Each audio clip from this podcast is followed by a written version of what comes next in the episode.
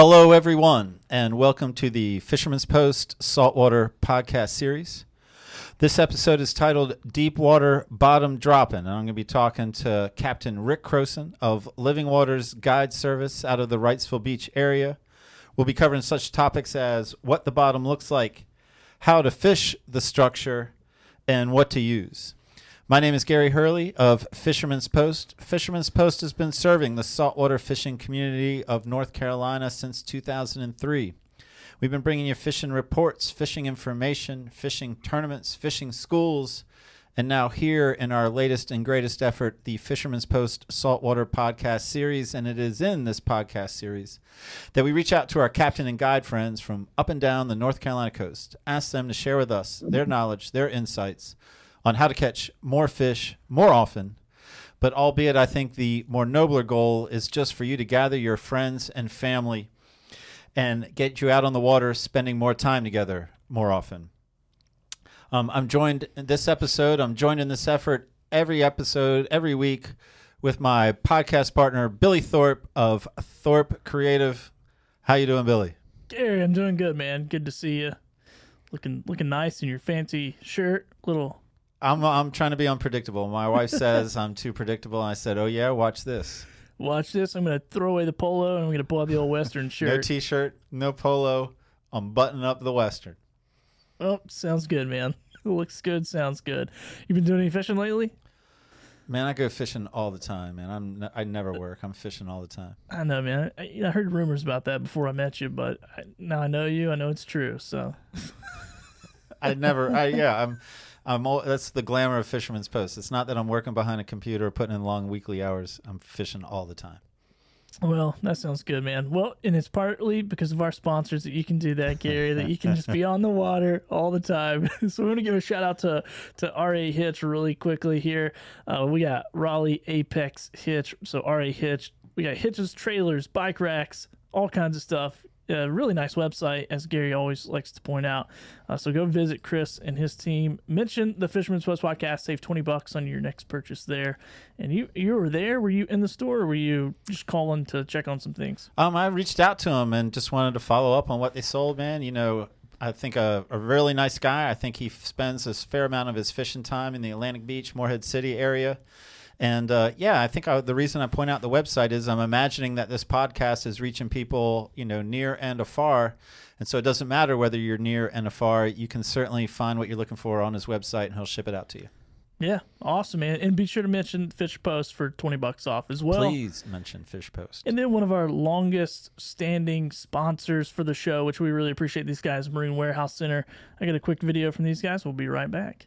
Hey, it's Robbie with Marine Warehouse Center in Wilmington and Charleston. We are headquarters for Prepare Custom Boats. These center consoles are handmade in Washington, North Carolina, and are custom designed for fishing and family fun on the water. Right now, we have several models in stock, and build times on the custom orders are around five months. These boats are custom built to fit your needs, from the seating, the tops, the leaning posts, and the live wells. You design the entire layout of your boat. Come by and see for yourself why they're one of the fastest growing boat builders in the country.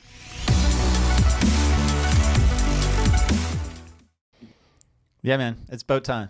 It is boat time. Go get your custom boat. You gonna b- give me a custom boat, Gary, for Christmas? I'm I'm thinking about it. I don't want to. I don't want to show my cards. I don't want to give you a hard yes or a hard no. All right. Well, I won't hold my breath then. But uh, those guys are busy all the time, but they're busy because they're good. And this is where I point out sales, service, boat parts, they got it all. They kill it. However, speaking of killing it, Terrell and his jokes, I wouldn't put on the same level. I mean, this one's not bad, though. And I'm usually down on them. So I'm saying this one's not bad. All right. Not Comedy Central worthy, you don't think? I don't know. You tell me. All right. But I just like to Here we be clear. This is Terrell's joke, not Gary Hurley's joke. Did you hear the story of the illiterate fisherman? No. Um, he was lost at sea. Yeah. Sure. it's Terrell, and he's writing us checks. It was hilarious. Yeah, you're good. I I I break them down. You build them up. And I Right. think hopefully we keep them on. right. That's per- this is a good strategy. what not to do on your podcast sponsorships? Tell bad jokes and blame it on them. No, they're great guys, man. But I tell you what, instead of a fish joke, I would love to see a fish photo. yeah, let me pull one up here for you. We got Mary Lynn Perricone. Perricone? I don't know how to pronounce it, but uh, with a trigger fish hooked on a hand tied chicken rig in 100 feet of water while bottom fishing out of Bogue Inlet. That is a nice looking trigger fish. I've never caught a trigger fish, Gary. I know, I think one time that, I think one time you went on a trip and like caught like uh, over 99. I, oh, 99. I Okay, got so not- 99 triggerfish. I was like, I remember that trip. I remember you coming back to the office like, oh, look at all these fish. I was like, holy smokes, dude. I think what got me is like that's all we caught. I've never been bottom fishing where you only catch one species and only one species, and I'm sitting here like freaking out, going, "How come this is the only thing we're catching?" And the captain and mate are like, "Why are you freaking out, man? We said we're gonna go catch triggerfish." You know, that's what caught me in part. But that triggerfish, 100 feet of water. Our guest today, Rick Croson, he's going to talk about deeper water. We're going to go out a little bit deeper than 100 feet, feet with talking with Rick. Yeah, I'm excited, man. Rick, Rick was uh, of all the fishing trips I've been on, which I can't play favorites because of the space that we play in here, but Don't you do it? it was one of my favorites. All right, you can say one of your favorites. one of my favorites. Uh, it was yeah, dude. It, it was fun. I mean, that, dude, it was work though. It was eight hours of like catch. Or I don't know how many hours, but we were catching tuna. Jigging his work, popping his work. But dude, whatever he said, he I mean he called it. I think I said that last show he was on. But anyway, I'm gonna let you get to the fun stuff, Gary. All right, we'll get to the fun stuff. But before I get to the fun stuff, Billy, you know, I want you to pay attention to Rick because at the end of my conversation with him, I'm coming back to you. I want to know Billy's best takeaway. Billy's best takeaway today. You got it? You got it, man. I'm All taking right. notes. So now, without further ado, I welcome to the show. I welcome back to the show Captain Rick Croson of Living Waters Guide Service out of Wrightsville Beach. We're going to be talking deep water bottom fishing. How's it going, Rick? Oh, it's going great, Gary. Thanks for having me. Yeah, man, always a treat to talk to you. It looks like you're back in your shop. It looks like you got some busy stuff behind you. You're in season, you're fishing when the wind allows, and we appreciate you making time to talk about deep water bottom fishing, what the bottom looks like, how to fish, the structure, what to use. But as is tradition on the Fisherman's Post podcast, you've got two questions, two questions to answer before we get to the main event. And I know you're ready, but it's still out of courtesy. I'm going to say, Are you ready, Rick Croson?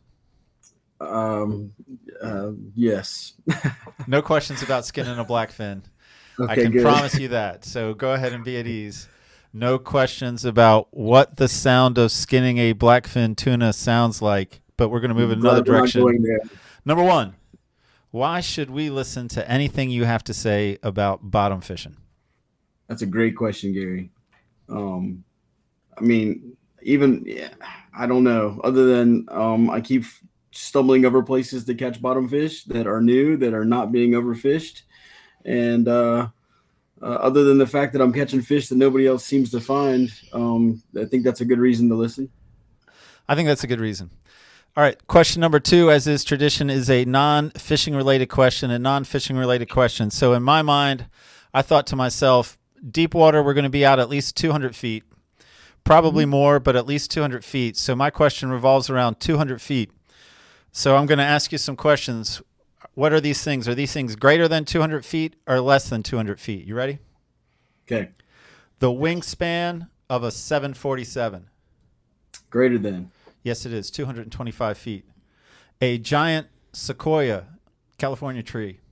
greater than Yeah, it's about 250 feet. Three bowling lanes added together. less than Man, you're killing it. Yeah, it's like 188 feet.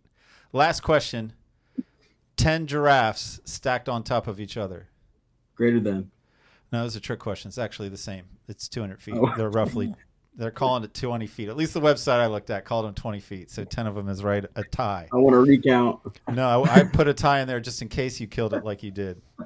But let's move on to the main event. Let's talk about deep water bottom fishing and what the bottom looks like. I think that's where we're starting. I mean, I know I'm looking forward to anything you have to say. I always do. So start us off, Captain Rick. Okay. so I spend 99% of my days on what we call the break. Okay. So um, when we refer to the break, we're actually talking about the edge of the continental shelf, um, where um, our slow sloping coastline out of Wrightsville Beach finally starts to get deep. Okay. Um, and when we refer to the break, that usually starts at about 180 foot and goes to about 350 foot. And then we have stair steps past that. Okay. Um, and when you're trolling for pelagics, you're typically trolling over structure, um, the same structure that is on the break. And people know this as uh, popular places like the Samel or the Steeples, uh, the Big Rock off Morehead. Um, these are rocks that are associated with the edge of the continental shelf. Okay. Um, but um, what people don't really realize is even if you don't have a big rock on the edge of the shelf there, what you do find is a lot of mud. And mud uh, allows bottom fish to burrow and create their own kind of substructure inside this uh, mud fall, for instance. Okay. Um, and that's what I've been targeting the last seven or eight years, um, trying to figure out how to catch the bottom fish that, that do exist, um, even though we're not fishing traditional structure like a ledge or coral bottom, um, or you know, or a hole, you know, like you would normally find in in say 80 to 120 feet of water. Okay, I follow that. So you know, in my limited knowledge, in that 80, 100 feet, we're looking at more sand expanse, but you're saying the sand doesn't really exist out there on the break like it does inshore. It is more mud and it is more potential productive. Correct. So you're exactly right. Basically, inshore, uh, all the way from the beach out to the edge of the continental shelf, it's a main sand bottom. So if you think about it, I've talked about this before. If you think about the bottom being uh, uh just a giant sandy desert, and the structure that um, that holds all the fish um, is out of that sand and hard that uh, and allows like coral and grasses and stuff like that to grow to it. And that creates the ecosystem that attracts bait and then predators. Um, and it gives structure, um, a place to, to hunt and hide and um, grow, you know, as species um, spawn, it, it, allows, you know, a place for that, that species to grow.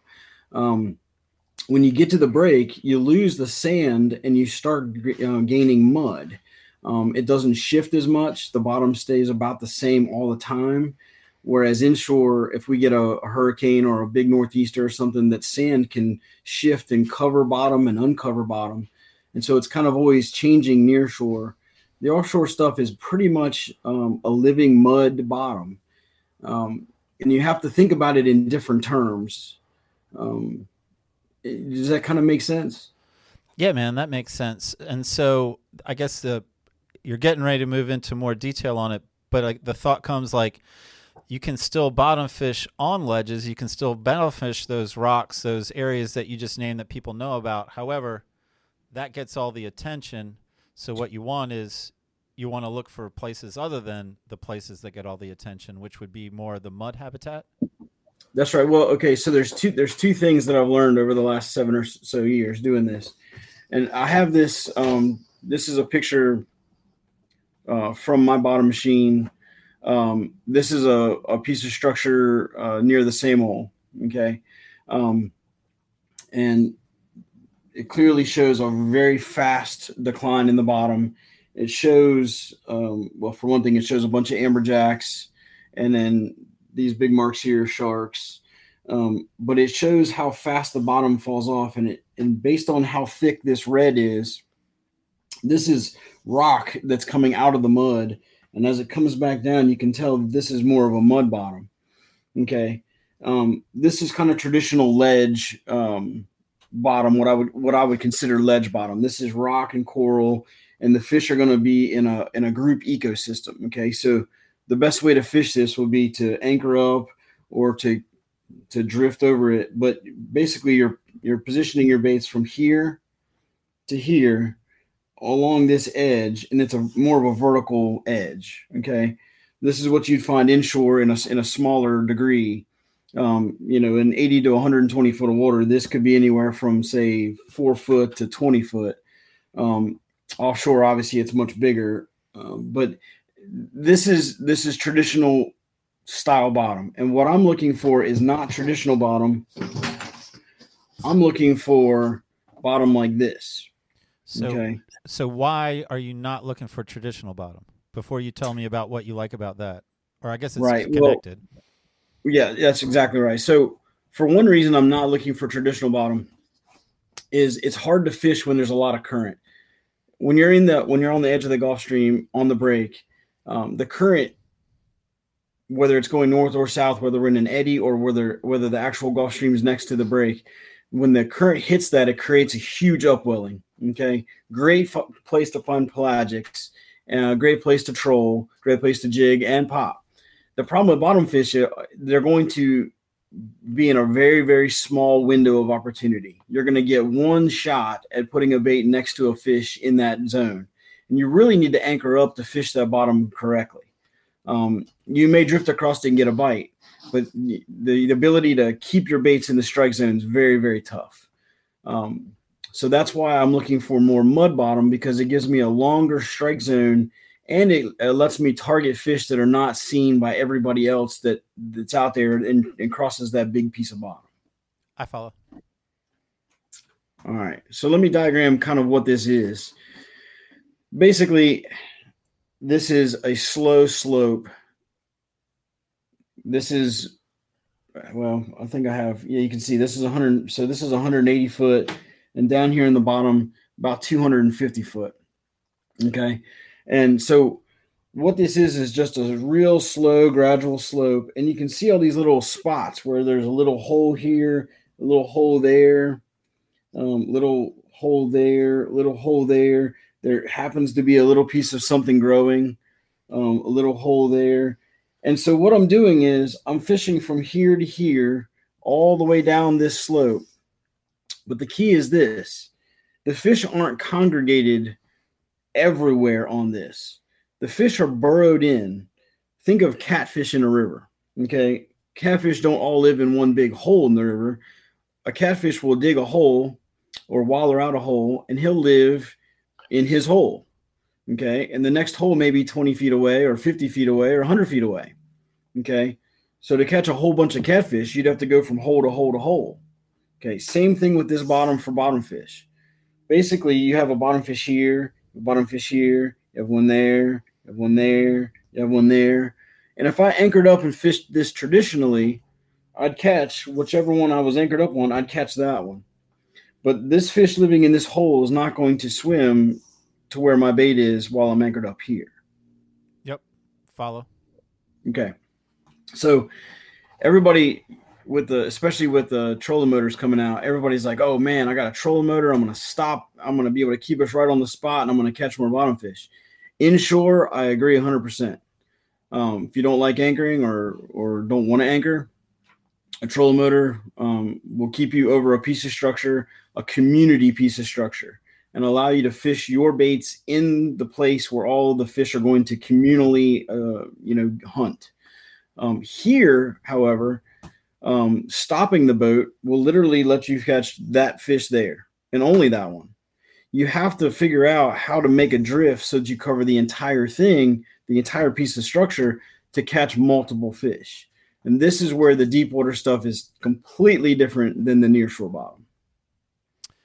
I follow. I follow that logic. So I guess we're talking about drifting, but before that, one question I have is like just like there's fish spread out down the slope, you know, at 160, 175, you know, at the different spots you point at. If I just picked one of those depths like 175 and we drifted along 175, are there going to be multiple fish hold up at 175 or is it important to drift down the slope or up the slope? Okay. Great question. And so here's the here here's what happens once you find this bottom. So you're trolling along and you you see the slope, okay, and you're going uh, off, inshore to offshore, and you can see the slope, and you decide you want to try and bottom fish on this piece of bottom. The question you just asked depends on the day, and it can change during the day while you're fishing. Um, it's complicated, is the answer. Um, what I have found are the best days uh, where you catch the most variety of fish is when you can drift from either the high side, the shallower side, to the deeper side, or or vice versa. Um, but there are days when you don't drift that way, where you drift in a constant um, parallel drift down the break. So, for instance, like you just asked, 175 foot. So the top of the ledge may go from 150 uh, to the bottom of the slope, maybe 250, 280 foot. Um, and there are days when you drift parallel with the break and you stay in a constant depth. Um, those days are actually more complicated to figure out the bite because um, not all fish relate to the same depth or on the same part of that slope. Um, so, okay, for instance, um, when I'm drifting down the slope and I can cover all of the water depth, I can tell after four or five drifts, okay, the scamps are on the top today. They like the way the current's moving. The scamps are on the top edge. The gags are on the bottom edge. The reds are on the bottom edge. Um, the triggerfish are on the top edge. Um, the blue line tilefish are in the middle. Um, uh, the mutton snappers or yellowtail snappers or mangrove snappers are in the middle. Um, and so I can kind of adjust my set and go, okay, if I let's say I've got enough groupers for the day and I just need to catch triggerfish or I want to target a blue line, my drift is shorter because I go up and I stop at say, you know, 175 and I drift to 200 and I stop and I pull back up instead of making the whole drift from 150 to 280. Um, that could be a half a mile drift. Now I'm targeting a piece of that bottom and so maybe my drift's now a quarter of a mile or or less. Okay, I mean I, I follow all that, and then just out of curiosity, if you could pick it, would you prefer to drift from high to low or from low to high if you had control over that? If I can control it, right? So the answer is I prefer to go from shallow to deep. And the reason is I can control my bait being on the bottom more effectively in a vertical presentation. If I'm drifting from deep to shallow, by the time your lead hits the bottom and you start to drift, you're going up the hill. So you actually would have to take line up and reconnect to the bottom to keep a vertical presentation. If not, if you just start drifting and keep the uh, weight on the bottom, your your line's going to slope out because the boat is now shallower, but you still have the same amount of line out. So your line is going to scope out in front of you. Yep. Um, I prefer to have it where I start shallow, I hit the bottom, I can drift for a few seconds until I feel the weights off, drop a little bit more line out, hit reconnect to the bottom, do the same thing, and I it's called mending. I keep mending line to maintain connection to the bottom but it, it allows me to kind of pull away from the bottom instead of drag up the bottom. Um, you also hang up less, um, but you have a better sense of what the bottom feels like and if you're getting a bite. Um, and then, like you just asked, some days you don't get the choice. You, some some days you have to fish the way it's it's presented to you. Um, but the, if I had my druthers, I would go shallow to deep. And then I guess just to follow up because I know like one people are so curious about where and two i also hear this like they would love some help reading their machines better. So how is it again if you could help the person who's watching this go this is the kind of slope you want to look at and try. This is the kind of slope you want to move on. So what advice can you give us so that we're not just we're giving ourselves the best chance Yep. Okay. So here, this is this is what I tell people when they're on my boat and they're watching my machine and they're trying to learn. So let's say we go to the break and we're trolling, and I, I suggest if you're going if you, if you don't know where to start to start putting you know put lines out and start trolling.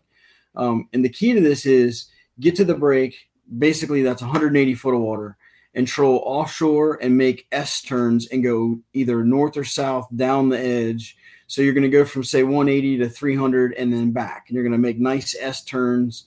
Um, and you're going to see the slope. You're actually going to see the machine go down, and then when you turn it 300 and come back up, you're going to see the bottom go right back up, and it's going to stop at about 180. Um, you know, between 180 and 150 typically, and it'll it'll kind of bottom out between 300 and 350. Um, and this is what I tell people when you're looking at that machine and you're making those S turns is to look for amberjack marks. Um, on the break, um, basically on that slope, there could be fish anywhere on that slope. But I, t- I find that I there are more fish um, where there's life. So, um, for instance, if there's a part of the slope that has more bottom fish on it, the amberjacks know it and they live right above it. So um, we're trolling along, we're going down the slope. I have a little blip, and I can kind of show you on this machine. Yeah, and, and show me how you determine it's an amberjack too. I, that was the question I was thinking. Okay, so on on this picture here, um, as we're going down the slope, like so, there's a group of fish here, there's a group of fish here. And these are primarily small bottom fish um, and almaco jacks. Same thing here. Here, it's a mix of almaco jacks, and then these really big marks are either big amberjacks or they're sharks. Okay. Um, but this grouping here on the break is primarily jacks of some sort, either almacos or uh, genuine amberjacks. Um, and they'll be disconnected from the bottom. So when you're looking at it, they'll be disconnected. The bottom's here. They're a couple of feet off the bottom, and they can come all the way up. They can come high in the water column, but this to me signals jack. And then all the life near it is live, and there's a lot of stuff there because they're eating all of those bottom fish. Also, if it's small enough to fit in their mouth, they'll eat it. Um, but that gives me the first kind of um, you know indication that that would be a good place to drop a bait. Okay, that makes sense. Um, now I will say this too. I typically will move along, and the the break's different than fishing inshore on on structure. The break um, with that mud, um, there are times when fish congregate more than others. So, for instance, the reason that um, one of the reasons that grouper fishing is closed the first four months of the year is because gags go offshore to spawn. Okay.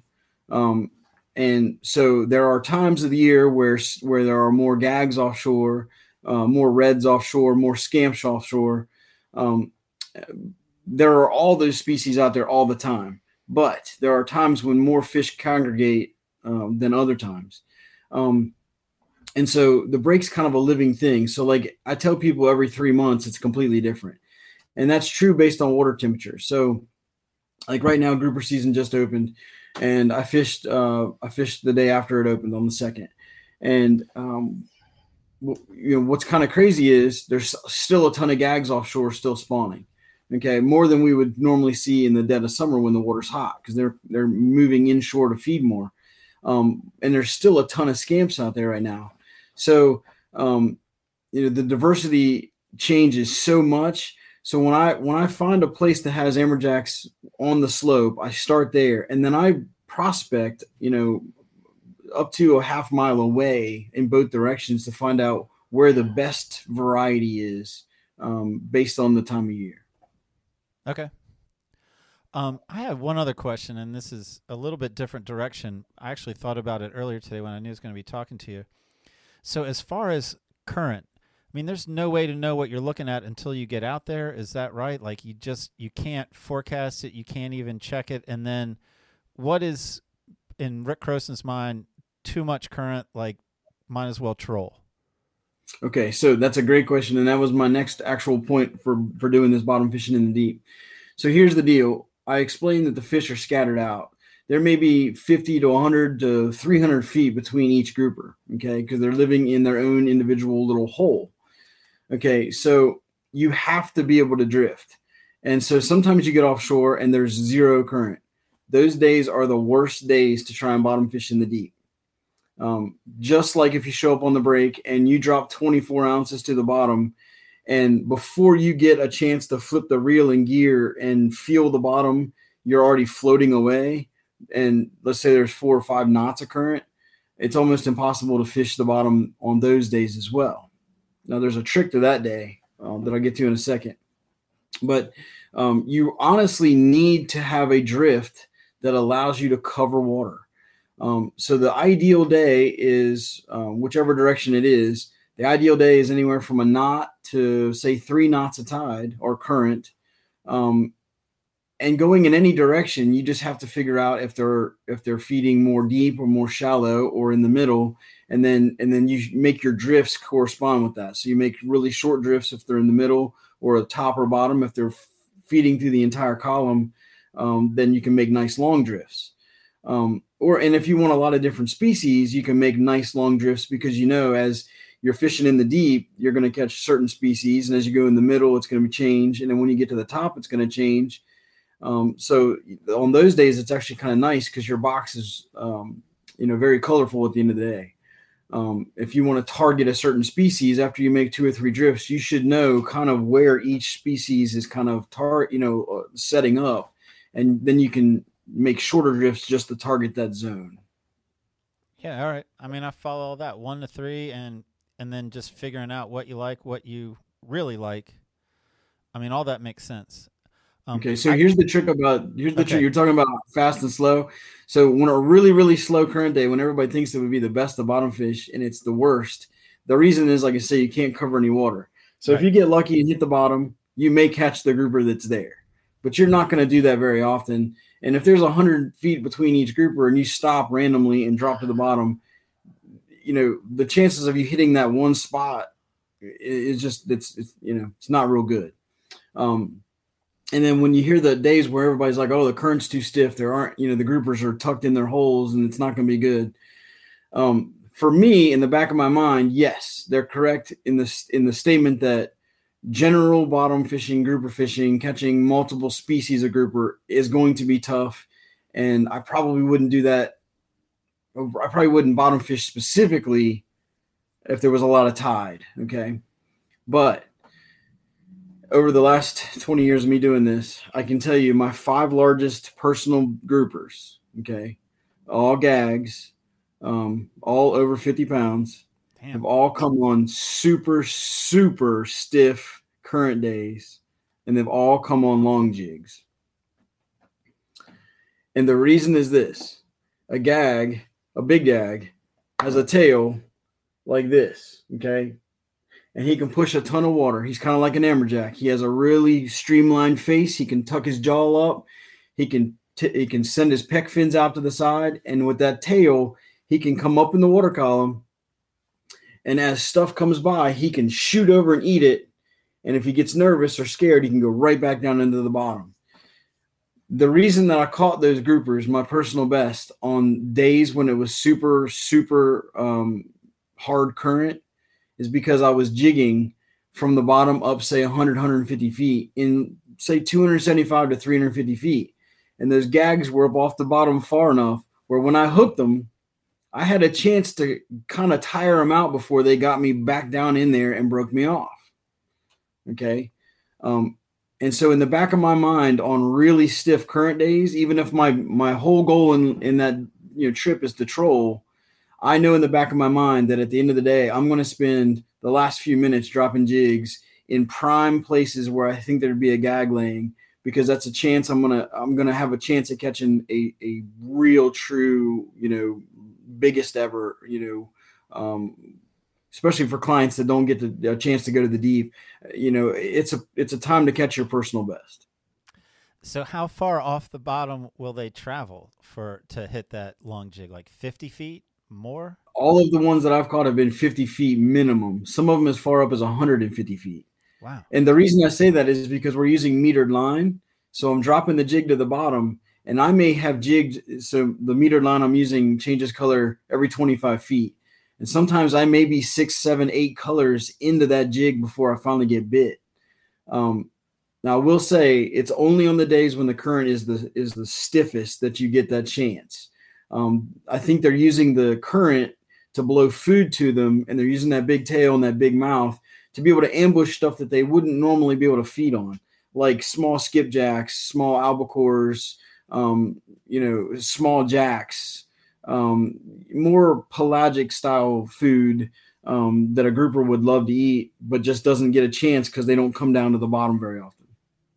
Okay, I follow. I mean, I follow all that.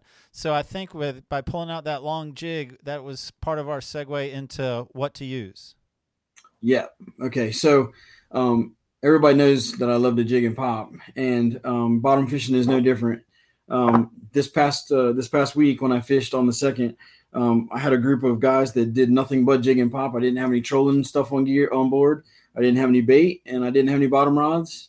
And we we had a great day on groupers and tunas, uh, all on jigs. But um, like I said before, long jigs, uh, great for all different kinds of groupers, especially gags and scamps. Um, the reason that a long jig works great is because the profile of it is sharp at the bottom and sharp at the top, meaning that when I hit the bottom, I can jig up, say 50 to 75 feet, and it's going to go through the water column fast and it's going to sink fast when I drop it back down. So I can drop to the bottom, jig say 50, 75 feet, open my bail, let it go back to the bottom. And I can cover that water column until I have a long angle on my, until my, my line is in front of me at more than 35, 40 degrees. Then I'm going to either jig it up or crank it up and drop it again. Okay. There's also some jigs that are designed to bottom fish. This is a Rosco jig. Um, and the reason that it's designed to bottom fish is because it's weighted at the bottom and it's actually got a, a, a slight taper to it where when you jig, it actually it actually it wobbles on the way up. If it, you have to force it up, but it sinks real fast. So when you jig it, instead of the long jig shooting up and then fluttering down, but being able to go down fast, this jig you have to force it to go up. But since it's all rear weighted, it falls real fast when you let it go back down. Um, so this is a great jig if you wanted to hit the bottom. Don't crank up any slack. Jig it hard kind of force it up, let it fall back down, and as soon as it touches, jig it again. Kind of maintain contact. Once you get an angle again where your line's out in front of you, crank it up or jig it up, and then drop again. Keep it as vertical as possible. All right, a couple of follow-ups. So, yep. are most it's fallen fast? Is that when most of the bites are? Is on the fall, and in general, you would have them jig it up. It's not like flounder bucktailing where you just bounce it off the bottom you're bringing it up more than just bouncing it off the bottom. Correct. So um, if I'm using the short jig, um, I'm kind of like bucktail jigging. I'm I'm not um, I'm not being soft about it. It's not a gentle jig. I'm jigging it hard. So the jig's going to get off the bottom. Um, let's say we're in 300 feet of water and I jig it hard. That thing's getting off the bottom 10, 12, 15 feet before it falls back down and it's going to do it fast. Okay, these jigs are anywhere from four, eight, 12 ounces, so they're gonna they're gonna fall and maintain the bottom quickly. Um, I want it to be a very fast, as soon as I touch the bottom, jig it again scenario, not a soft, let it hit the bottom, kind of twitch it. I want it to be aggressive. Um, jigging while drifting means that the jig is hitting the bottom vertically and you're moving horizontally because it's now going up and kind of going in an A. So it goes up and then it comes back down, but it doesn't land where it hit the first time. So a grouper or any bottom fish has one chance. He sees it, he's either going to eat it right then or he's not. And yes, they typically eat it on the fall. Um, that's not always the case, but typically you're going to hook them on the fall, even if you are jigging and they're swallowing it. By the time you give that jig slack, that's when they're going to actually get it in their mouth where you can get a hook in them. Okay. And other jigs that you like, or is that your top two, like, or the the two? Well, so um, I didn't bring any to show, but um, this is where slow pitch jigging is kind of making its mark. Um, slow pitch jigging around here is is great. The problem with it is we have a lot of sharks. Um, but slow pitch jigging is basically uh, a combination of the two jigs I showed you. The jig itself doesn't have um, isn't being moved up and down the column a lot. What it's doing is you're keeping it near the bottom and you're bringing it up very slowly, but the as you drift, the water pressure makes the jig vibrate. And and so it's going up and down, but it's doing this vibration thing like this instead of going up and then down. Um, and so slow pitch jigging is very, very effective. It's actually a ton of fun. Um, but with the tackle that you have to use in this part of the world, the sharks are going to eat you more than 50% of the time. So um, I didn't do I didn't really get into that, but um, for me, I would say a long jig is number one. A short fat, you know, um, bottom banging jig is number two. Um, and then primarily I'm still using bait because we do have a lot of amberjacks. And I don't want to hear anybody, you know, call you up or call me up and go, man, he told me that I could go out there and catch groupers on a jig. You can catch groupers on a jig for sure, I promise you. But you are going to catch jacks on a jig, I promise you for sure. So I don't want to hear anybody complain about all I caught were jacks. Um, so we'll move on to bait too. But anyway. All right, let's move on to bait. Okay. Um, so um, I use the same basic setup I use inshore. Okay, this is um, a commercial bottom rig, for lack of a better term. Um, this is a three-way swivel. Okay, I have a short loop, and it, it all that does is connect my weight. Okay, my weight's looped right on there, and then my leader coming off the other end is 36 inches long and it terminates with a circle hook. Okay. Um, everybody makes a circle hook that is um, short shanked, heavy metal, um, and it has to be a circle hook when you're using natural bait uh, for bottom fishing. Okay. Um, this happens to be an owner. Um, they call it a reef and rig hook. Um, it's just a great all around heavy wire hook. Um, this is an 8 I typically don't use them much bigger than this, um, mainly because the fish that we're catching are going to swallow the bait. And so I don't need a really big hook. I'm not trying to lip hook them or, or jaw hook them. These fish are going to be hooked down where, where, you know, a smaller hook is going to hook a really big fish. and it'll also allows you to catch things like beeliners and triggerfish. Um, so it doesn't limit you, but you don't want to use a, a light, small triggerfish hook like you were actually trigger fishing because out there in the deep, um, there are gigantic things that live there and they're going to break your hooks. And so use uh, use a heavy hook and you know if you want to catch beeliners, move inshore a little bit and put a small hook on and catch them. But when you're on the break, use something strong. Okay. Um, I was going to ask, like, anything to know any pitfalls, and this could go for the jigs as well, like you know, like using crimps versus knots, um, leader mono versus fluoro, anything along those lines? Not necessarily. Now you see mine are made with crimps. Yes. Um, and the reason I do that is because um, an aluminum crimp is extremely strong. I've done all the testing for myself. Knots, you know, are fine too as long as you do good quality knots. The thing about it is, I make a lot of these at a time couple hundred at a time. I go through like a thousand bottom rigs a, you know a year. Um, you know, we have a lot of sharks. We have a lot of rough bottom. Um, you know, you just go through a lot of rigs. I typically use 100 to 130 to 150 for my leader. Um, I used to use a lot lighter leader for the lead, but with the way lead prices are, I still now I'm using 100 pound leader for that too. Um, me breaking off the lead versus breaking off the hook.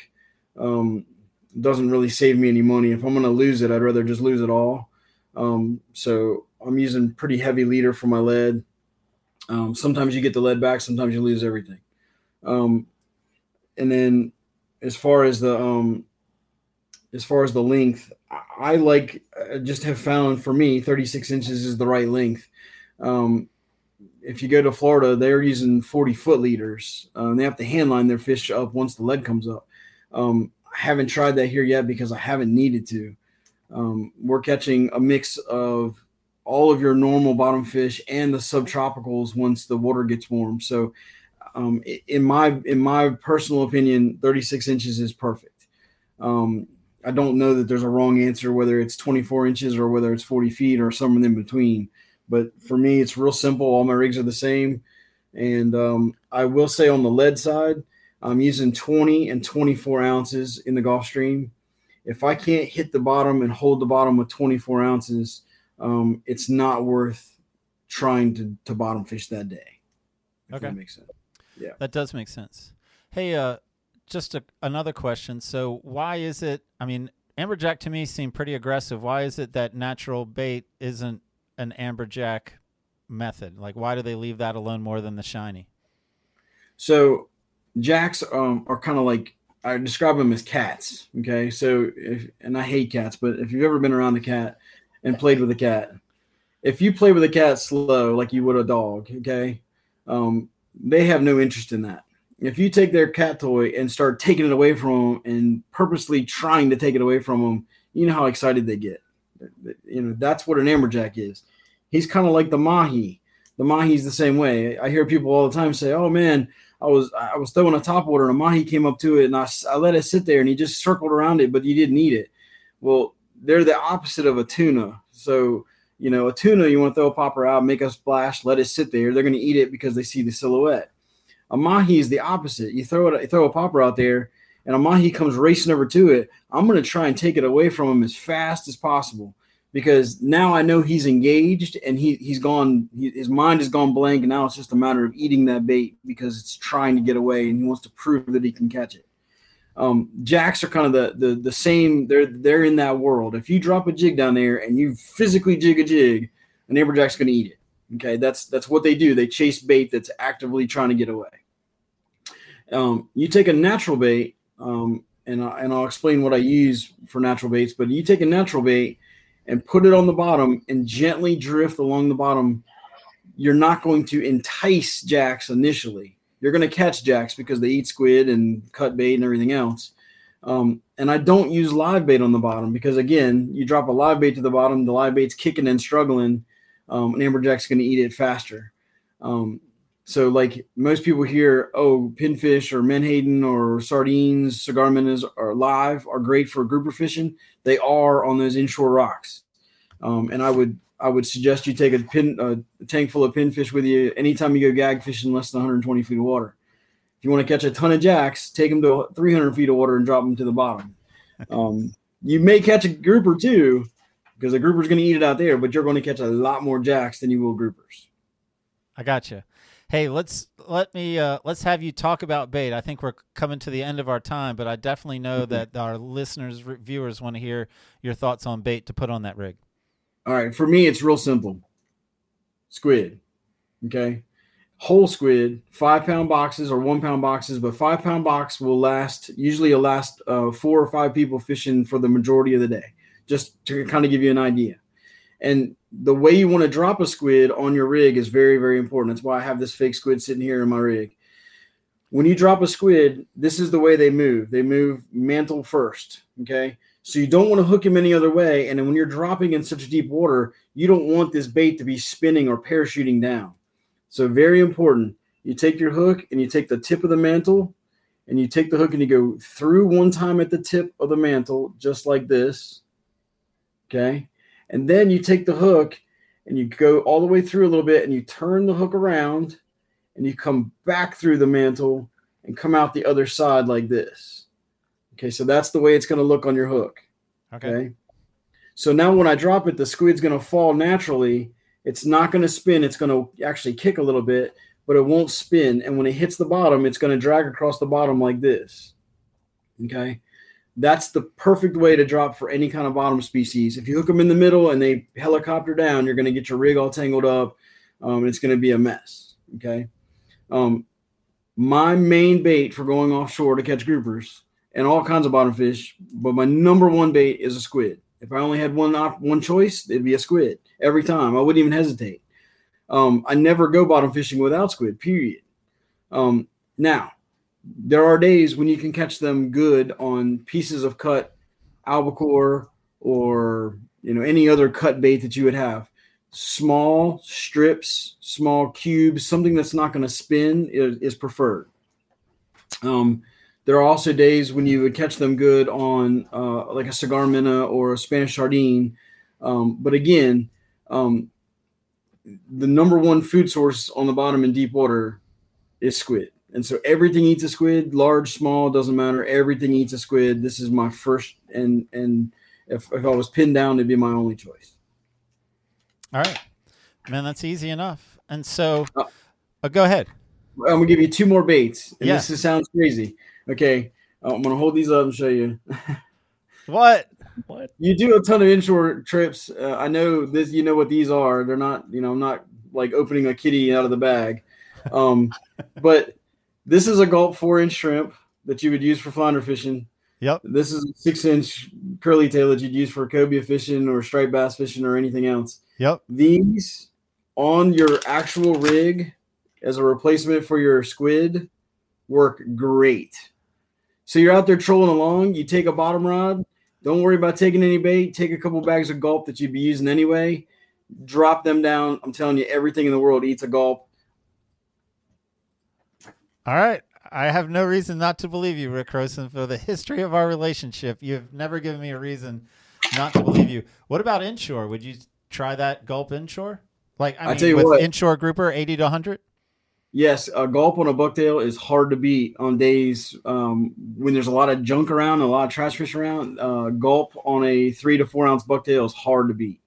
Um, but for whatever reason, a gulp shrimp on the bottom in 350, 350 feet of water will catch a scamp like nobody's business. I have no idea why. Huh.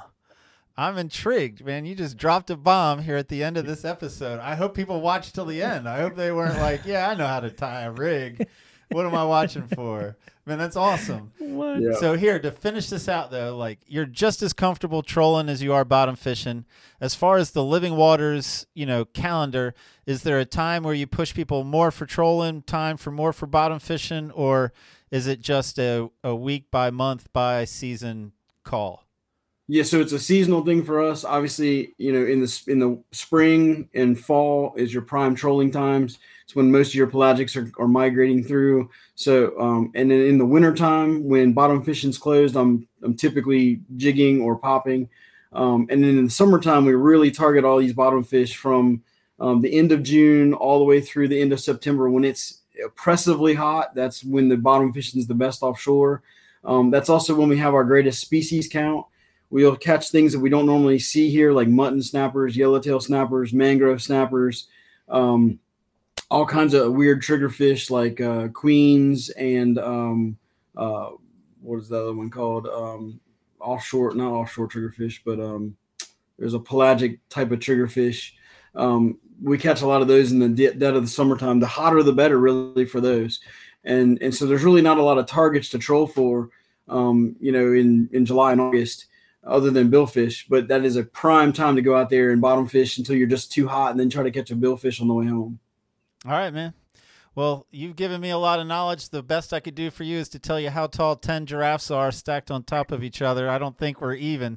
But, man, I, I love that you're back on our podcast, and it's always good to talk to you, man. Thanks for having me. I really do appreciate it, guys. You're doing an awesome job. Thank you. Thank you, Rick Croson. Billy, Yeah. What's up, Gary? What an episode, man. I'm going to guess at Billy's best Huh. takeaway. Yeah, I wonder what everyone's best takeaway is going to be, man. What the freak? Huh? I didn't expect that at all. I was like, this guy's lying.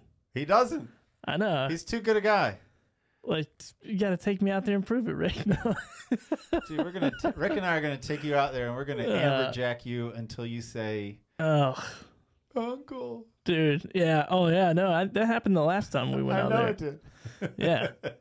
A- Actually, Rick was like, "Look, if you drop it past a certain line, the certain because the the for people who haven't went, like the line is colored, right? Right. If I remember correctly, you're right. it's like don't drop it past a certain color, otherwise you're gonna hook up on an amberjack and you're gonna wish you never did."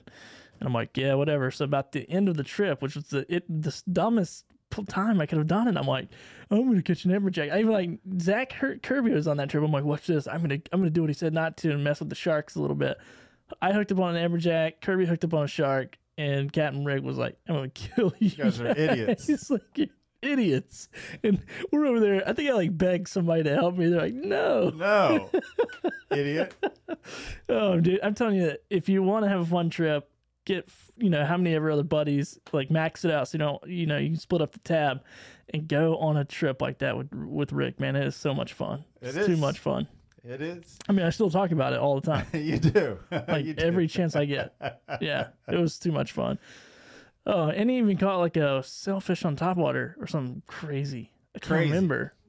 Yeah, he was like, "Watch this! I'm gonna show you how this popper works." And here comes the sailfish. I'm like, "What is happening right now?" And then he breaks out gulp on this show, and I'm like, "What is going on, dude? This guy's innovative. Whatever." He just like ran out of bait. Like, "Oh, I got something over here." Threw on some gulp. anyway, Gary, I, I guess we're done. I could go all night about how fun this is. yeah, man, it's a good time. But yeah, well, uh, let's wrap by thanking again Marine Warehouse Center. I like to point out that they're just not serving the fishing boating community, man. They make it a point to be a part of the fishing boating Yeah. community. And from my vantage point, it's easy to see, man. They participate in a lot of our fishing tournaments. They don't just sponsor them, but they put a boat in every time. They're at the parties, they're at the awards, and same thing with the podcast, with the schools, man. Those guys just they want to serve the community as well as sell to them. But man, they're it's on their list to serve as well. Absolutely, man. Well, we'll see you next episode, Gary. Thanks, man. Yeah, dude. Fisherman's